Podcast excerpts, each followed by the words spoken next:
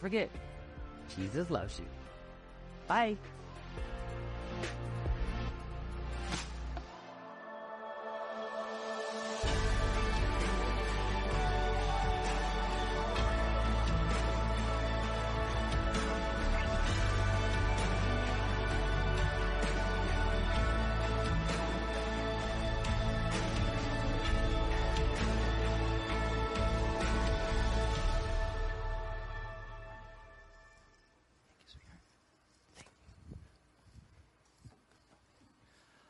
Right, good morning, everyone.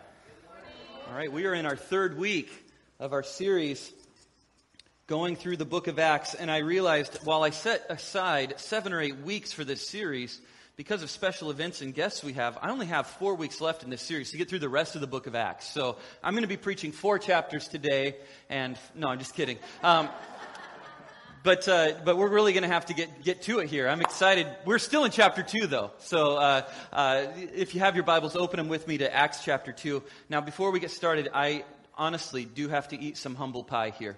Um, I always like to give accurate information. Not just like to, I make it a goal to always make sure everything I share is accurate and, and truthful. Um, and last week I mentioned that Christianity, more specifically Pentecostalism, is the fastest growing religious movement in the world. Um, well, I went back and was reviewing my sources. And, uh, and I want to make sure I clarify something um, because I don't want it to just be the partial truth. So, um, Pentecostalism is, is the fastest growing religion in the world through religious conversion. Um, according to the Pulitzer Center, which is not a Christian organization, the Pulitzer Center says 35,000 people become born again every single day. Um, and according to sociologist Peter Berger of Boston University, he said the spread of Pentecostal Christianity may be the fastest growing movement in the history of religion. It is moving just incredibly quickly. Now, that said, in terms of numerical growth, we need to be aware that Islam is the fastest growing religion in the world. However, according to the Pew Research Center, its growth is not primarily through converts, but through high birth rate. And in the Islamic world, there's a fear due to adherents leaving their religion. And so it's, it's growth within their own movement. So I wanted to make sure that was clear. I don't want to ever mislead you or to say something you're like, I looked it up and Brent's a liar, so I won't trust anything he says. I want, I want to make sure that I, I just level with you on that. So th- th- does that make sense what I just shared? Um, you can send again your angry emails. Again, is jordan.drewer at nlcchurch.com. But, uh, that said, I do want to give you some more facts, and I made sure I was very careful in running all these down. I love uh, statistics and factoids. You might find that in my preaching. You might have noticed that I enjoy these. They just get my blood pumping. I'm, I'm a nerd like that. But uh, I personally have found uh, Major League Baseball much more palatable this year than since they added the pitch clock. For those that aren't aware, now there's a limit on how much time they can stand there and hold the ball and him and Han spit and scratch themselves. They have to actually throw the ball in a reasonable amount of time. Now I know that might upset some purists out there, but to be honest, I've got places to be and I don't have time for a guy to adjust his batting glove 16 times between each pitch and I enjoy it a little more. So anyway, last year, all that said, Major League Baseball had a resurgence in the total number of attendance. Um, they had 2,430 games played last year, and in all of those games across major league ballparks, there were 64.49 million people that went to pro baseball games. That's a lot. The NBA had its highest attended regular season in NBA history last year, selling 22.2 million tickets for all of its 1,230 games that were played last year. The NFL had 272 games last year and a total fan attendance of 18.8 million people.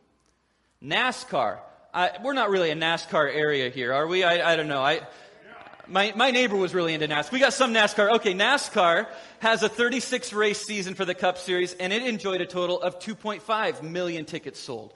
That's a lot of tickets. So if you were to take all of those and add them all up, Major League Baseball, the NBA, NFL, NASCAR, all those events, all the attendance for an entire year, you would get a total attendance of 107,990,000 people that have gone to these events in a given year. That's pretty amazing. However, I hope this will astonish you as it astonished me. According to the Pew Research Center, on any given week, 119,484,000 Americans will attend a religious service or gathering. In one weekend, in one single weekend, more Americans will go to church than all the NFL, Major League Baseball, NBA, and NASCAR events combined for a year. Is that wild? You can look that one up. I promise that's accurate. So many people go, go to church. It's about 36% on a national average that go to church. We know we live in a very unchurched area of our world right here in, in the Northwest.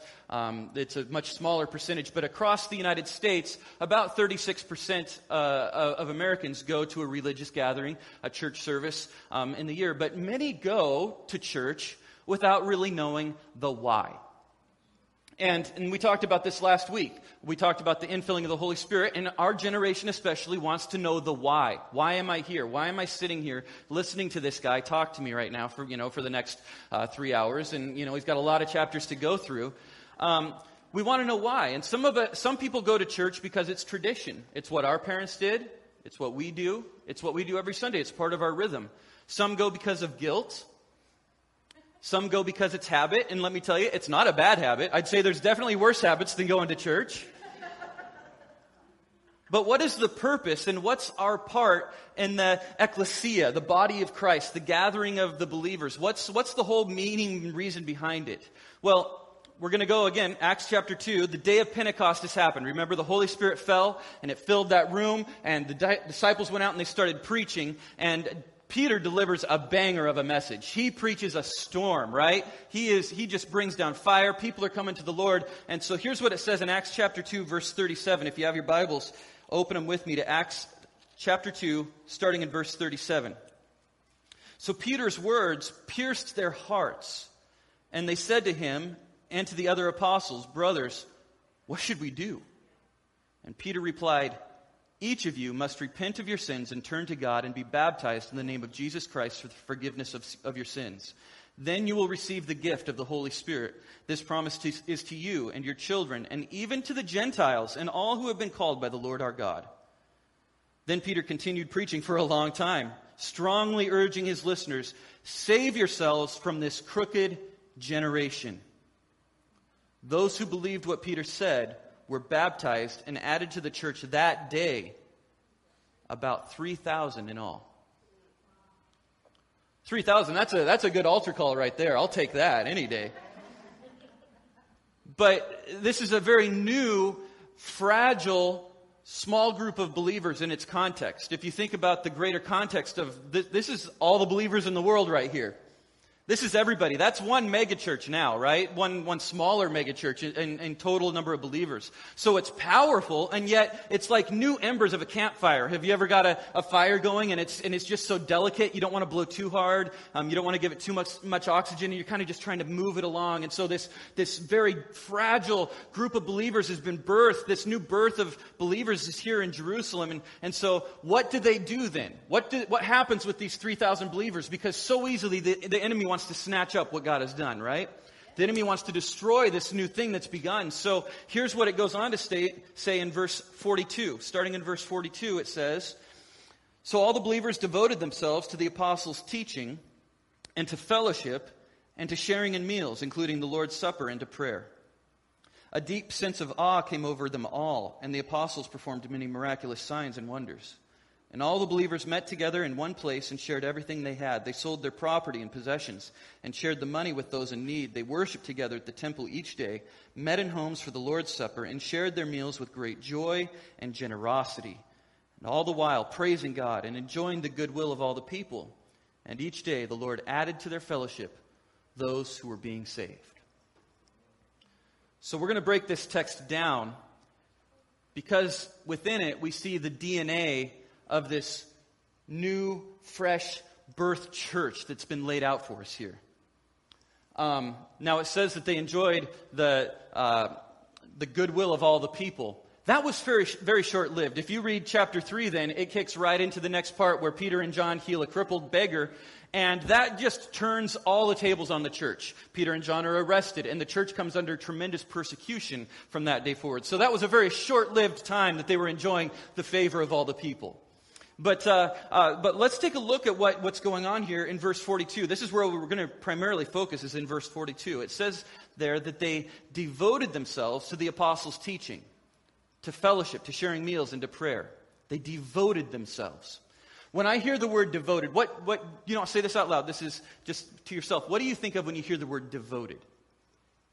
Uh, when, I, when I think of the word, I think of something, someone like a mother, a devoted mother, sacrificial for the sake of her children, right? Have you ever heard the term a devoted mother? I hope you have. Um, late nights, early mornings, preparing meals, driving to events, maintaining a schedule, helping with homework, praying over her children while they sleep, at times going without so that her children do not have to do that. I think of devotion like that. The Greek word, word for devoted is translated as steadfast and single minded fidelity to a certain course of action. Steadfast and devoted to a single course of action. Brent's definition of devotion, it's a little simpler, is complete, uncompromising commitment. Complete and uncompromising commitment. If you're devoted to something, there is no halvesies about it. You're not riding the fence. You are completely committed, uncompromisingly to a, to a, a, a, a commitment.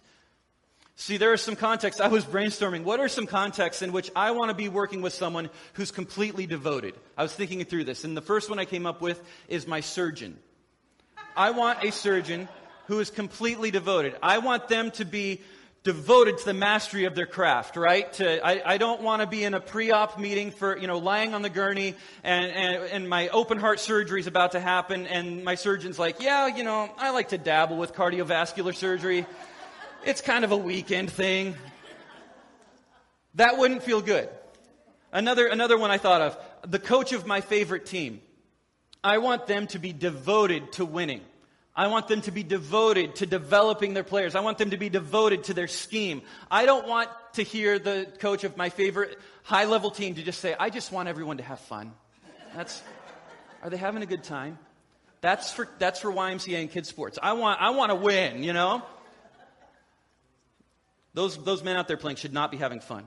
The pilot of the plane I'm riding on, I want him devoted to what he's doing. I want him devoted to their knowledge of the aircraft they're on, devoted to knowing the flight path, devoted to the FAA regulations. I don't want to overhear them in the cockpit saying, I sure am glad there's autopilot on this thing because I was up all night playing Call of Duty. That, I want them to devoted to what they're doing. See, all of these careers require complete devotion to attain the title that they, they've earned, right? Complete devotion to earn and maintain that level that they're at. It can't be passive. It can't be casual. And so when we read here in Acts chapter 2 that the believers were, were devoted, they were at that level of commitment. Everything they have is put towards this, but to what? Let's talk about these things. It says all the believers were, believers were devoted themselves to the apostles' teaching. The first thing we see there is the the first thing they were devoted to was the apostles' teaching. Now, the apostles were the 12 disciples, okay? Um, to be an apostle biblically was you had to have a first-hand encounter with Jesus, actually seen him and experienced him face to face. That's why Paul was later able to be an apostle. He had a face-to-face encounter with Jesus on the road to Emmaus, right? And so um, we we uh, we we know that, or I said Emmaus. I'm sorry, Damas- Damascus. They rhyme. It's close. Um, so so um, to be a, an apostle meant you had to have face-to-face encounters with Jesus. So they devoted themselves to those that had the story. See, the early church, they didn't have the advantage of this. They didn't say, hey, everybody, let's open our Bibles and open to the book of Matthew. Because Matthew's sitting right there. Matthew's like, me? He's telling the story, right? He's like, let's open to Mark. Mark's like, okay, I'll, I'll share a little bit. So, so the gospel is next to them. So they devoted themselves, when they're, when they're talking about devoting themselves to the teaching of the, of the apostles, they're committing themselves to, to the apostles' teaching and to biblical doctrine and to the word. And so we as a church can model after the early church that we need to be, have complete and full devotion to the Word of God, to solid doctrine, to digging in, to understanding the Word. We need discipleship and biblical instruction. God doesn't want you to remain a spiritual baby. We need to grow up in the Word. Um, this, this week I went and saw Rhonda and visited her over in the preschool. I said, How's your week been? She goes, Well, um, her son in law is a police officer, and very last minute he had to go into work. So he brought their six month old uh, child over to, to the Potters for grandma and grandpa to watch him, but Rhonda had to go to work. So Jerry's there with, this, with, with his precious, adorable granddaughter, and he's great with her. But she experienced her first ever blowout and I'm not talking about tires, okay? And Rhonda said she's at school, like school is going, and she gets a phone call, and Jerry's like, "You need to get over here right now." And she's like, "Leave for a poopy diaper? Yes, a poopy diaper. You don't understand." My boys are almost 10 and 14, and I'll tell you, I am glad I am past the diaper age. I don't want them to need diapers anymore. That would be tragic. That would be a, really a pro- problem. Or, or have to process their foods for them in a food processor. Like, here's your yams, you know, and giving them that because they have graduated up to eating solid foods. Yet, God is concerned when He sees a person who's been a believer for five years or 10 years or 15 years who hasn't grown and they still need baby food. In 1 Corinthians chapter 3 verse 2 it says, "Dear brothers and sisters, when I was with you, I couldn't talk to you as I would to spiritual people. I had to talk to you as though you belonged to this world or as though you were infants in Christ. I had to feed you with milk, not with solid food, because you weren't ready for anything stronger. And you still aren't ready. Ooh, Paul's shooting fire there. He says, I'm, I'm feeding you like a little baby. You can't eat grown up food. Part of our goal as members of the body of Christ is to grow up spiritually, to not be dependent on someone pulling us along, but be able to ourselves, be able to feed ourselves, grow ourselves, nurture ourselves, but also not just that. But spiritual maturity is not just uh, a marker of development in a personal life, but it's an expectation that we grow in, in maturity, and then we ourselves are able to feed others. Um, something that's cool that happened with our oldest is when he got old enough, he was able to help us. Gavin, will you make some toast for you and Judah? Those kinds of things. Because he was able to actually not only feed himself, but serve others. But so often, people that should be mature in the faith just come and go like that, like a bird in the nest. hungry, hungry. Just waiting for it to be dropped in their mouth, but we need to feed ourselves. Ephesians chapter 4, Paul continues this line of thought to the church in Ephesus. Corinth wasn't the only one that got this. He says, Then we will be no longer like immature, like children. We won't be tossed and blown about by every wind of new teaching, and we will not be influenced when people try to trick us with lies so clever they sound like the truth. Instead, we will speak the truth in love, growing in every way more and more like Christ, who is the head of his body, the church. So some believers are immature because, Paul says here, they're easily captured by the new fad that comes along, the new movement, the new uh, school of thought. Not because they're dumb. I think sometimes we read this and we're like dummies. Got caught up in, you know, some cult or some other movement. It's not because they're dumb. Um, it's because they haven't been taught. They don't have the tools yet. If Einstein were to show up today and you were to take him to your computer and say, Einstein, I need you to code something for me. Just keep it simple in C++ or in Python. Just code something up and he can't do it, you'd be like, what an idiot! Right? You're so dumb. Of course not. He hasn't been given the tools. He hasn't grown in his knowledge of that. In the same way, people who have not matured and grown in Christ are easily turned by new teachings because they haven't been established. But then I like what Paul says here, and we also often skip over this part. He says others are immature not because they're swayed by new teachings, but because they speak the truth like little brats. He says, Speak the truth in love, then you'll show maturity. Sometimes we think we're so high and mighty because we've got the right answers, and we're just eviscerating people. One of my biggest pet peeves are the, I'm going to go there, the internet warriors, the keyboard warriors, the meme sharers that just dice up people who politically think different than you or religiously think different than you and what we're doing is we're speaking into an echo chamber to get laughs and approval from people who agree with us, and we're burning bridges with people who are broken and dying.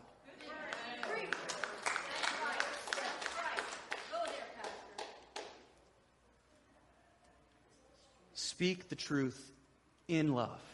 There's context and moments for that opportunity. Even if you're right, doesn't mean someone wants to hear you when you're being loud and obnoxious. In 1 Corinthians 13, Paul says, What is uh, all these gifts that you have if it's not in love? Then it's just a banging, crashing cymbal. It's like clattering noise together. No one wants to listen to it. They're covering their ears, going, What is that just noise you're filling my head with? Perhaps you've heard the saying, No one cares how much you know until they know how much you actually care about them. So part of that maturing is learning how to speak and when to speak the truth in love. Again, I digress. We'll get back to Acts chapter 2, verse 42. All the believers devoted themselves to the apostles' teaching, it says. And then he goes on to say, and to fellowship. and fellowship. And this is where we're going to spend the majority of the rest of the morning here. They were devoted to fellowship. So we're going to spend a minute here. This has become the most Christianese saying in the world, I think, fellowship. Um, when I hear the word fellowship, I think of what we used to call the fellowship hall. That's immediately what my mind goes to, and I think of like really saccharine red punch and cookies. and, uh, and, and, and it's the room nearest the kitchen where you drink that and you hopefully get in line early when there's a potluck. And you, uh, you sit in circles and you kind of have superficial chit chat. Um, I, I think, to be honest, I think fellowship has lost a lot of its power behind what the word means because we, it's kind of become defined by a certain place where we talk and eat snacks or a certain moment that we have. It's fellowship time. And so to me, fellowship feels like red punch and, and ask how the weather's been. But it's so much deeper than that when Paul talks about it. They didn't even have a fellowship hall or red punch. I know. How did they do it? We don't know yet. Um, Archaeologists have yet to dig up their fellowship halls. But here's the Greek word for fellowship is koinonia. And koinonia is used 20 times in the New Testament. But of those 20 times, only 12 is it actually translated as fellowship. Koinonia isn't translated as fellowship every time. As a matter of fact, in Romans chapter 15, verse 26, we're going to have a quiz yourself moment. Again, this is just to yourself, but here's the verse. For you see, the believers in Macedonia and Achaia have eagerly taken up an offering for the poor among the believers in Jerusalem. Which one of those words to yourself is koinonia? No, go back. We jumped. I said to yourself to the left of my room. Oh my goodness.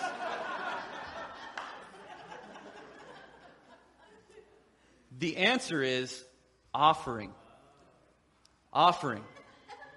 Offering. Hebrews 13, 16 says, And don't forget to do good and to share with those in need. These are the sacrifices that please God. Without saying out loud, which word in that verse is koinonia? It is share. It is share.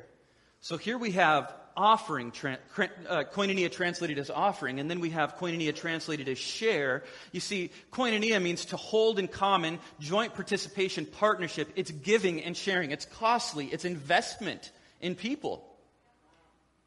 So it's more than, than red punch and, and sitting in, in, in, a room that's by the kitchen. It's, it's closeness, it's intimacy, it's connectedness, it's sharing with others that the, com, the commonality we hold together with the bond of Jesus. And the Christian life is a life that's meant to be shared. Hosanna will tell you that I am a person who values my alone time, my personal time. My house is my castle, and I love to retreat to it whenever I can. I, I like to be home. I like to be with my family, but that's like, that's just the most beautiful time. But there's a difference, though, between solitude and isolation. See, times of solitude can be revitalizing and restful and spiritual. Jesus went into the desert by himself to pray, right? Those, those times of solitude are important, but isolation is unhealthy. Isolation separates us from the vine, separates us from the body of Christ, from the flock, um, from the California Department of Mental Health. If you isolate yourself from other people and you never develop any close, intimate relationships, you are three times more likely to die an early death. You are four times more likely to suffer emotional burnout. You are five times more likely to be clinically depressed. And you are ten times more likely to be hospitalized for an emotional or mental disorder. We need others. And they need you. That's what Romans says in tw- Romans 12:5. So it is with, the bo- with Christ's body. We are many parts of one body, and we all belong to each other. We all belong to each other. He goes on to talk about if one part of our body suffers, we all suffer. Remember, I mentioned that I slammed my finger in the door uh, several, man, it was a few months ago now. It's still all purple. The rest of me was sad too, not just my finger. My finger didn't go off by itself and feel sad. The rest of me hurt with it. When we, when we as the body of Christ experience pain, when we walk through something, we walk through together. We're not meant to walk through alone. We're meant to, to celebrate together, to, to worship together, to encourage one another, to spur one another on. And it's for this reason we value life groups, to share together. They're, they're for times of communication, sharing, praying, encouraging one another. Acts chapter 246, they worship together, it says, at the temple, we just read this, each day, and met in homes. So they, they met in the temple, the church, and they met in their homes. We need to be able to, be, to speak, to be heard, and to listen to others. Because what you're hearing right now, this is called a monologue. This is Pastor Brent talking. It's not a, not a dialogue. I'm speaking to you. If you speak too much, our ushers will tase you. They are ready to go. However, you can't fellowship in a room with 250 people in it. You need maybe four or six or eight. That's why we emphasize these small groups. You, you can't fellowship in a crowd. You, you can worship with a crowd, but you can't fellowship with a crowd. You can't be known in a crowd. So there's three big reasons why we need fellowship. Number one, for strength to overcome. For strength to overcome. Ecclesiastes chapter 4. I bet many of us are aware and know this verse. Two people are better off than one for they can help each other succeed. If one person falls, the other can reach out and help. But someone who falls alone is in real trouble. Likewise, two people lying close together can keep each other warm. But how can one be warm alone? A person standing alone can be attacked and defeated, but two can stand back to back and conquer. Three are even better, for a triple braided cord is not easily broken. So we need fellowship for the strength to overcome. Second, we need fellowship to be sharpened as a person. Proverbs 27 17. As our iron sharpens iron, so a friend sharpens a friend. We need each other to stay sharp. To, to, to, to uh, sometimes that uh, actually having some abrasiveness, if it's used the right way, can actually sharpen us, can't it? Those we surround ourselves with are who we become the most like. Um, there's a saying that says, Show me your friends and I'll show you your future. The people we surround ourselves with, we take on their personalities, we take on their goals. Um, according to research by uh, social, social psychologist Dr. David McClelland of Harvard University, the people you habitually associate with determine as much as 95% of your success or failure in life. Don't hang out with losers. love, love them, love them, but who's in your inner circle, right? You see, if our spiritual life is truly what we profess, and we say this is of the utmost uh, importance. Remember, we're talking about how they dedicated themselves to that. If we actually profess that, then how vital is it that we surround ourselves with people with the same heartbeats, with the same mindsets? Because they're going to be the ones that spur us on. People didn't like that I said don't surround yourself with losers. I, don't be a loser, too, I guess, would be the option if you don't want. Three, live with purpose. Proverbs 17 17. A friend is always loyal, and a brother is born to help in time of need. A friend is always loyal. A brother is born to help in time of need. Did you know you have purpose for, for being? And we talk about, yes, we are created to know God and to worship God. We were created for that relationship. But God created us also so that we could serve one another. He said, a brother is born for the purpose of being there for you in a time of need. You were made for someone else. You were made to have their back. You have purpose in your being. Your encouragement, your commitment as a brother or sister in Christ may be what's required for them to get through whatever they're facing, to push them through to the other side. They may be facing something that is daunting, that is overwhelming them, but your presence, your, uh, your, your being there for them could be what spurs them forward to making it. You see, the church is not just here to make us feel comfortable and happy and to give us warm fuzzies. That's kind of the problem that's been with the evangelical church as of late is we've become so seeker sensitive we don't want we want everyone to have exactly what makes them comfortable. Is the chair reclined just right? Does you know is the temperature everything you're looking for? Are the kids programs, you know, did they make the craft that you wanted them to come home with? Let me tell you something.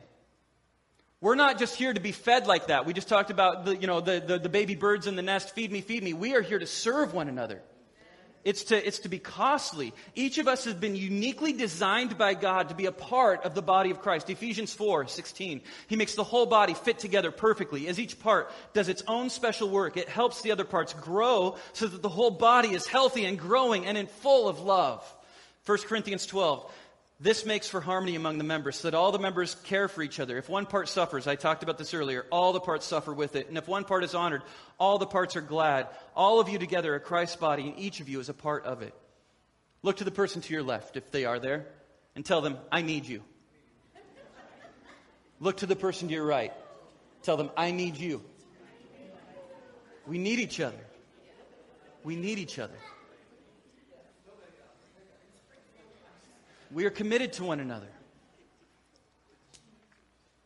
Acts chapter 2, again, 42, going back to our source verse. All the believers devoted themselves to the apostles' teaching. We talked about doctrine and the word, to fellowship, to sharing in meals. Praise the Lord, the Lord's Supper, and to prayer. We're also devo- we're called to be devoted to prayer. We're not going to speak to this too much today, not because I don't think prayer is important, but a couple months ago, on February 5th, I preached a message on prayer. Go back and listen to the podcast, it's a good one.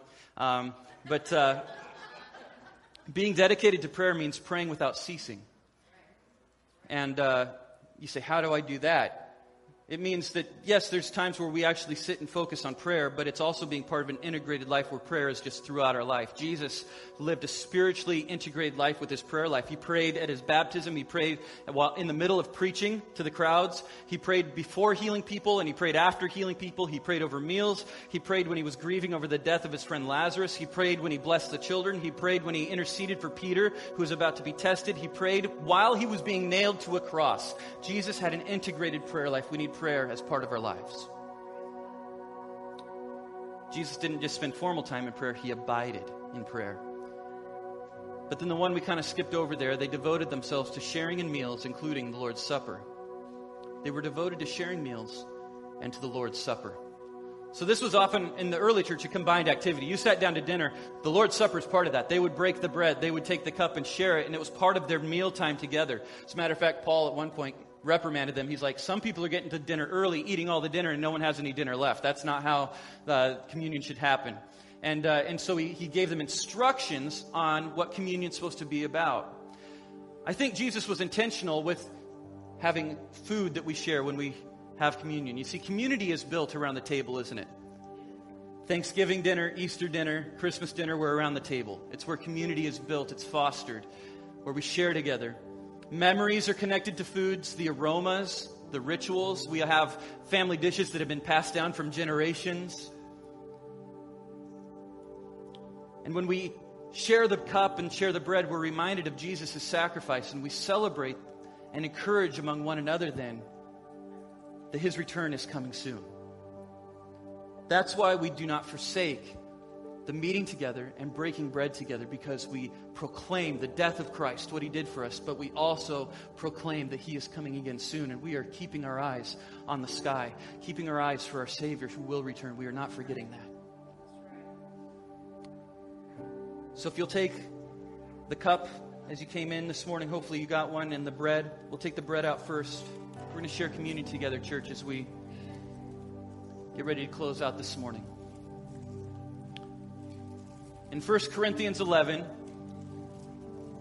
Paul says to the church, For I pass on to you what I received from the Lord Himself. On the night when He was betrayed, the Lord Jesus took some bread, and He gave thanks to God for it, and then He broke it into pieces, and He said, This is my body, which is given for you. Do this in remembrance of me.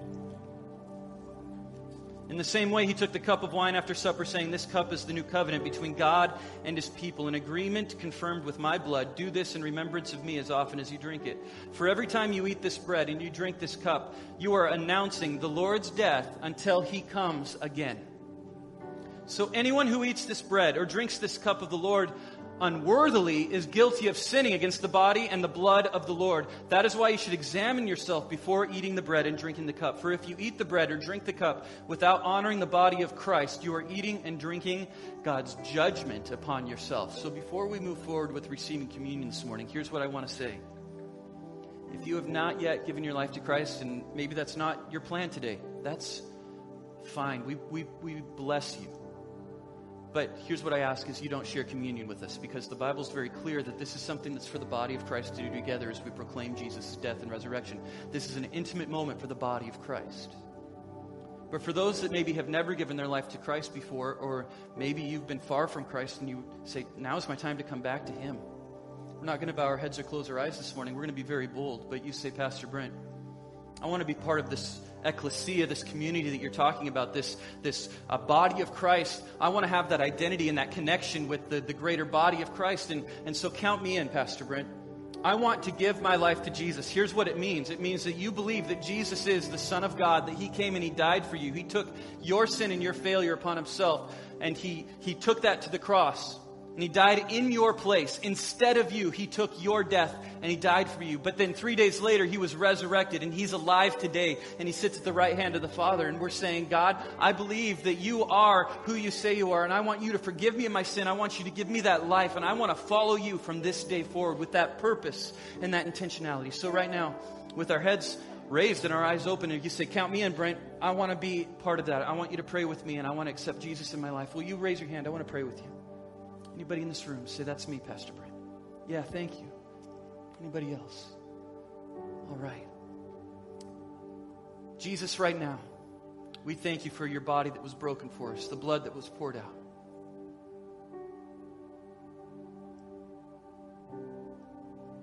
And we take a moment to search our own hearts. God, show me the areas that I've been inconsistent. Give me the courage to face the areas of darkness that I've allowed in. Sweep out the places that I've let my heart be corrupted and renew a right spirit within me, as the psalmist said. Don't cast me from your presence, O God, but renew that right spirit within me, God. Jesus, we thank you so much for your body that was broken for us. The scourging that you took with that whip that broke your body, but by your brokenness, we ourselves are made whole. And we thank you, Jesus, that by your stripes we receive healing, both spiritual healing and physical healing. So I pray right now for all those that came in this room with physical brokenness, we pray healing in the name of Jesus. I pray for backs. I pray for ligaments. Lord, I pray for cartilage and I pray against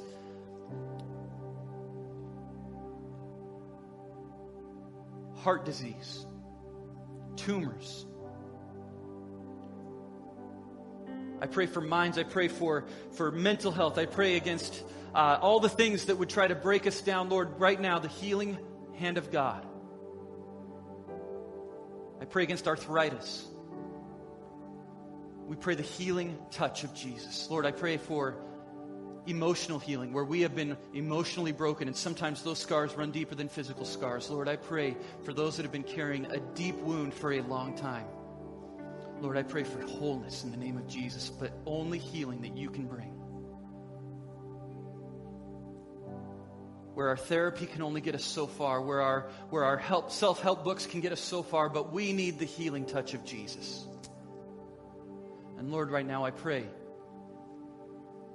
for spiritual healing for those that have been spiritually broken, doing it on their own, trying to be a good enough person. And right now we give ourselves to the healer, the master, and we give you thanks.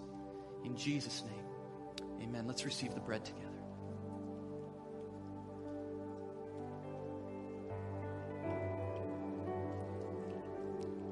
In the same way, he took the cup.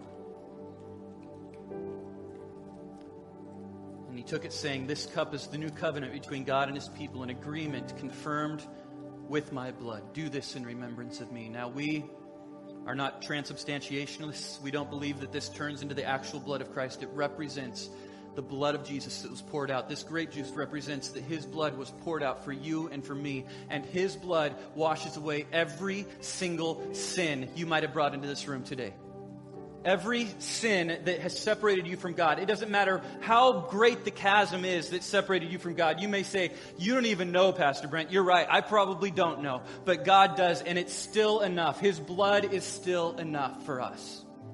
So, Jesus, this morning, we thank you that your blood is enough to wash us whiter than snow, to make us righteous in the very eyes of God. The, the, the, the, the item of perfection sees us as righteous because of what Jesus did for us. And we stand righteous and holy before you because of the blood of Jesus. And so now we take this cup proclaiming Jesus, his death and his resurrection, and that he will return for us one day. And we give you praise. In your name, amen. Let's receive the cup together. Thank you, Jesus. Thank you, Jesus. Thank you, Jesus. Thank you, Father. Lord, we give you honor, we give you praise this morning. We give you honor and we give you praise. What can wash away our sins? Nothing but the blood of Jesus. What can make us whole again? Nothing but the blood of Jesus. How precious is that flow that makes us white as snow. Amen. Amen. Can we stand together, church? We're going to end just celebrating our King, worshiping Him together as we go this morning. Let's lift up our voices in praise this morning.